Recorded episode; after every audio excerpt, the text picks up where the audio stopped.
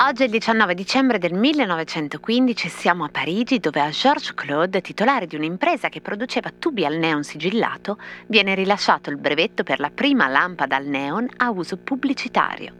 Ma questa è solo una scusa per raccontare il lavoro di una designer che con le lampade al neon ha lavorato moltissimo, e cioè Nanda Vigo.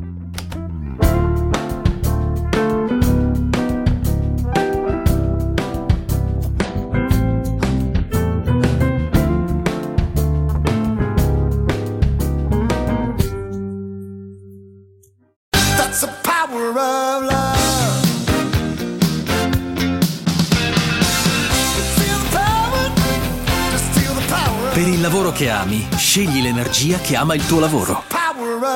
Repower. Cosa c'entra Nanda Vigo con la triennale?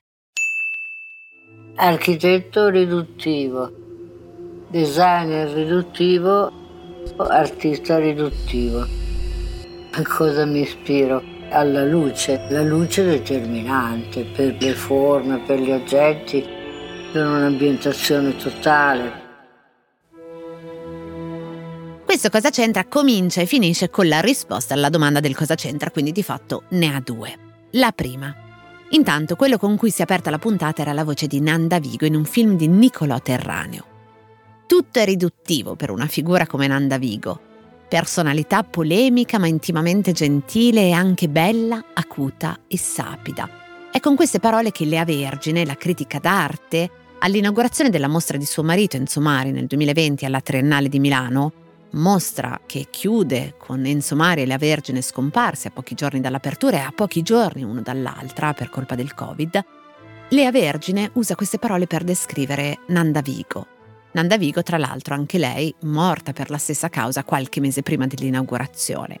E Nanda Vigo, che per Enzo Mare per quella mostra aveva realizzato nell'ingresso della Triennale dei LED giganti di colori arcobaleno, due metri per due sospesi sul soffitto che rappresentavano i famosi 16 animali di Enzo Mari, il puzzle, quello a incastro, che Mari aveva realizzato negli anni 70 per l'azienda milanese danese, ma anziché il legno al neon.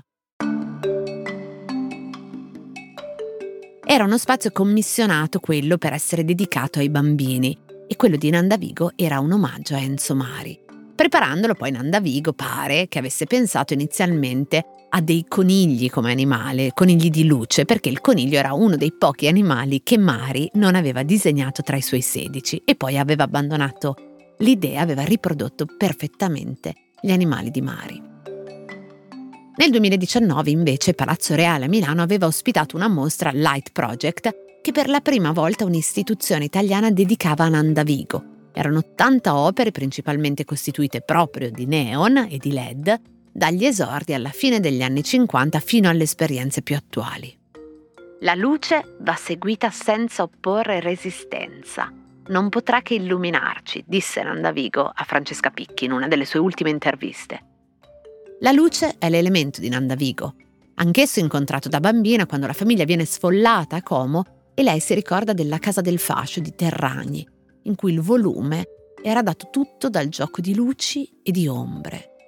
E poi rincontra la luce nelle opere con la avanguardia, con il gruppo zero, e di nuovo le combina con il metallo, metallo e neon, specchio e neon, vetro e neon. Il fatto che la mostra retrospettiva su Nanda Vigo sia stata ospitata in un museo di arte e non di design, per esempio non di architettura, ci racconta bene quanto il suo riconoscimento, seppure tardivo, sia avvenuto segnatamente nel campo artistico ed è infatti lì che comincia tutto, perché Nanda Vigo cresce nell'arte con un incontro da bambina che per lei sarà fondamentale, con un amico del padre che si chiama Filippo De Pisis. Un incontro in cui l'artista racconta a Nanda Vigo, l'artista della metafisica le si rivolge con una grande intesa, come facendole percepire che quella bambina di soli sette anni però ha già capito molto del mondo dell'arte. E poi da grande incontra Lucio Fontana, che frequenta come maestro e con cui firma alcune opere, poi Mimmo Paladino, di cui disegnerà la casa, Franco Battiato, di cui parleremo poi alla fine di Cosa c'entra, Enrico Castellani, Piero Manzoni, conosciuto al bar Giamaica a Milano, che poi diventa suo amante, suo compagno e suo marito. La relazione tra Vigo e Manzoni, per quanto duri poco, perché Manzoni muore giovanissimo, è molto turbolenta. Come dirà la stessa Vigo, rispetto al fatto di appartenere a un'avanguardia avevano però una relazione molto antica. Lui teme che lei sia più brava, le nasconde le cose a cui sta lavorando. Gli va bene che lei faccia la designer, ma l'artista no. Lei allora per ripicca espone proprio nella sua galleria, la Azimuth, allestendo le mostre durante la notte. Lui le dice non siamo mica la famiglia Curie, qui l'artista sono io, tu stai a casa. Lei racconta che quando lui muore aveva ancora un buco sul braccio procurato da una forbice con cui lei lo aveva aggredito in una brutta discussione qualche mese prima di una mostra a Francoforte. Nella sua autobiografia Giovani e rivoluzionari che Nanda Vigo scrive nel 2013 dice Praticamente io uscivo da un'educazione austro-ungarica di tipo militare per rientrare dalla porta del patriarcato. Ma da bambina si sopporta meglio. L'infanzia mi sembra fortunata. I problemi arrivarono molto più tardi, quando cercai di lavorare. Non avevo mai considerato che ci potessero essere tante differenze tra maschile e femminile. Una donna che voglia svolgere la sua professione in modo serio deve sempre scontrarsi con l'imperialismo maschile non è consentito il minimo errore e l'impegno va triplicato.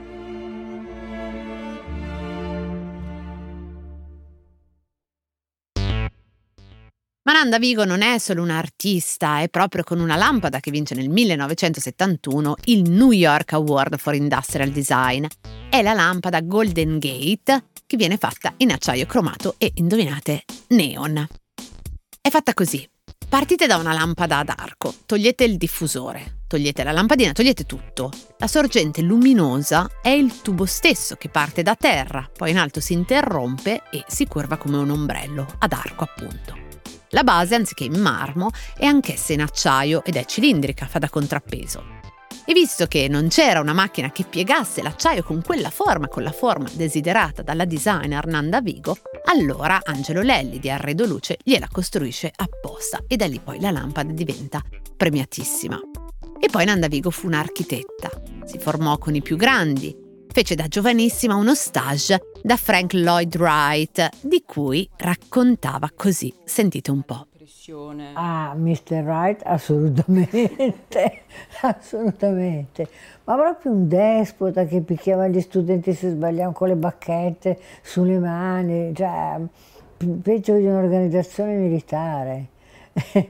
e dopo, riguardando meglio il suo lavoro, ho incominciato a scoprire che in fondo i mobili che disegnava erano qualcosa tipo post secessione, magari sbiancati di bianco, però la storia non è che è andato molto più lontano.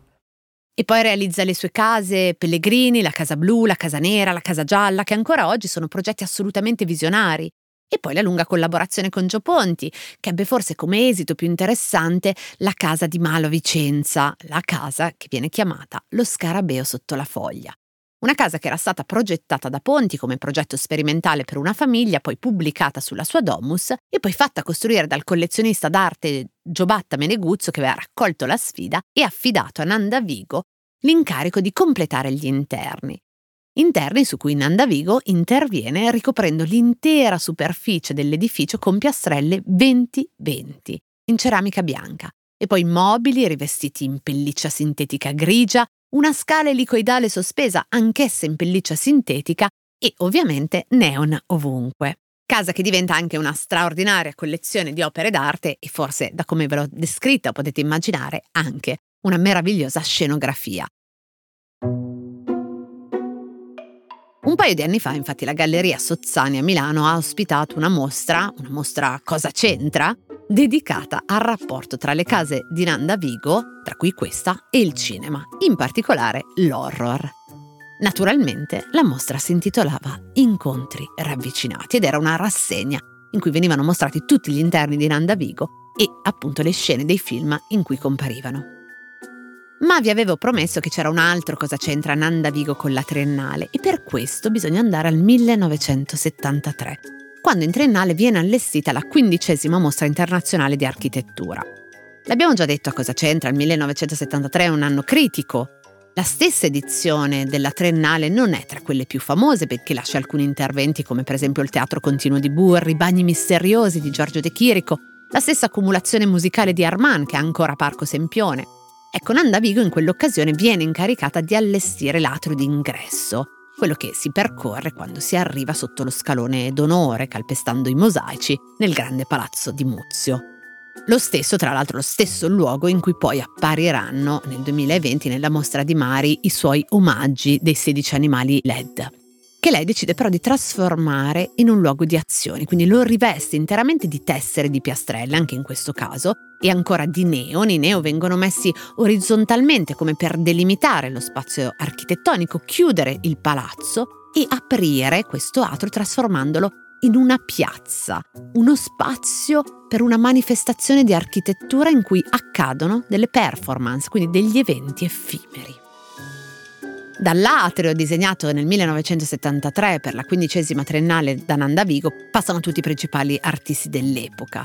Tutti percorrono quella stanza monocroma, illuminata di luce fredda, con le scale che diventano dei sedili per gli spettatori. E ci passa anche Franco Battiato, che porta lì una sperimentazione tra suoni naturali e musica elettronica.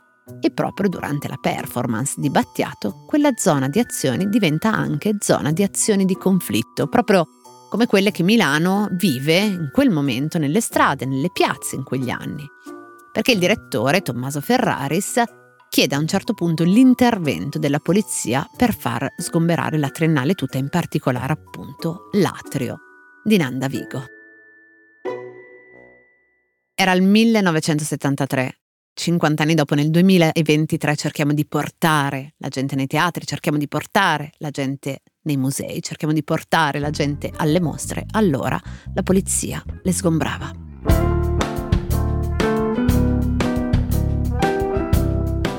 Cose arrivate da vari luoghi, epoche e situazioni. Sono sintomi, sono diagnosi e a volte sono soluzioni messe una accanto all'altra, ci raccontano chi siamo. Io sono Chiara Alessi e Cosa c'entra è un podcast del Post in cui partendo da un fatto del giorno vi racconto la storia delle cose.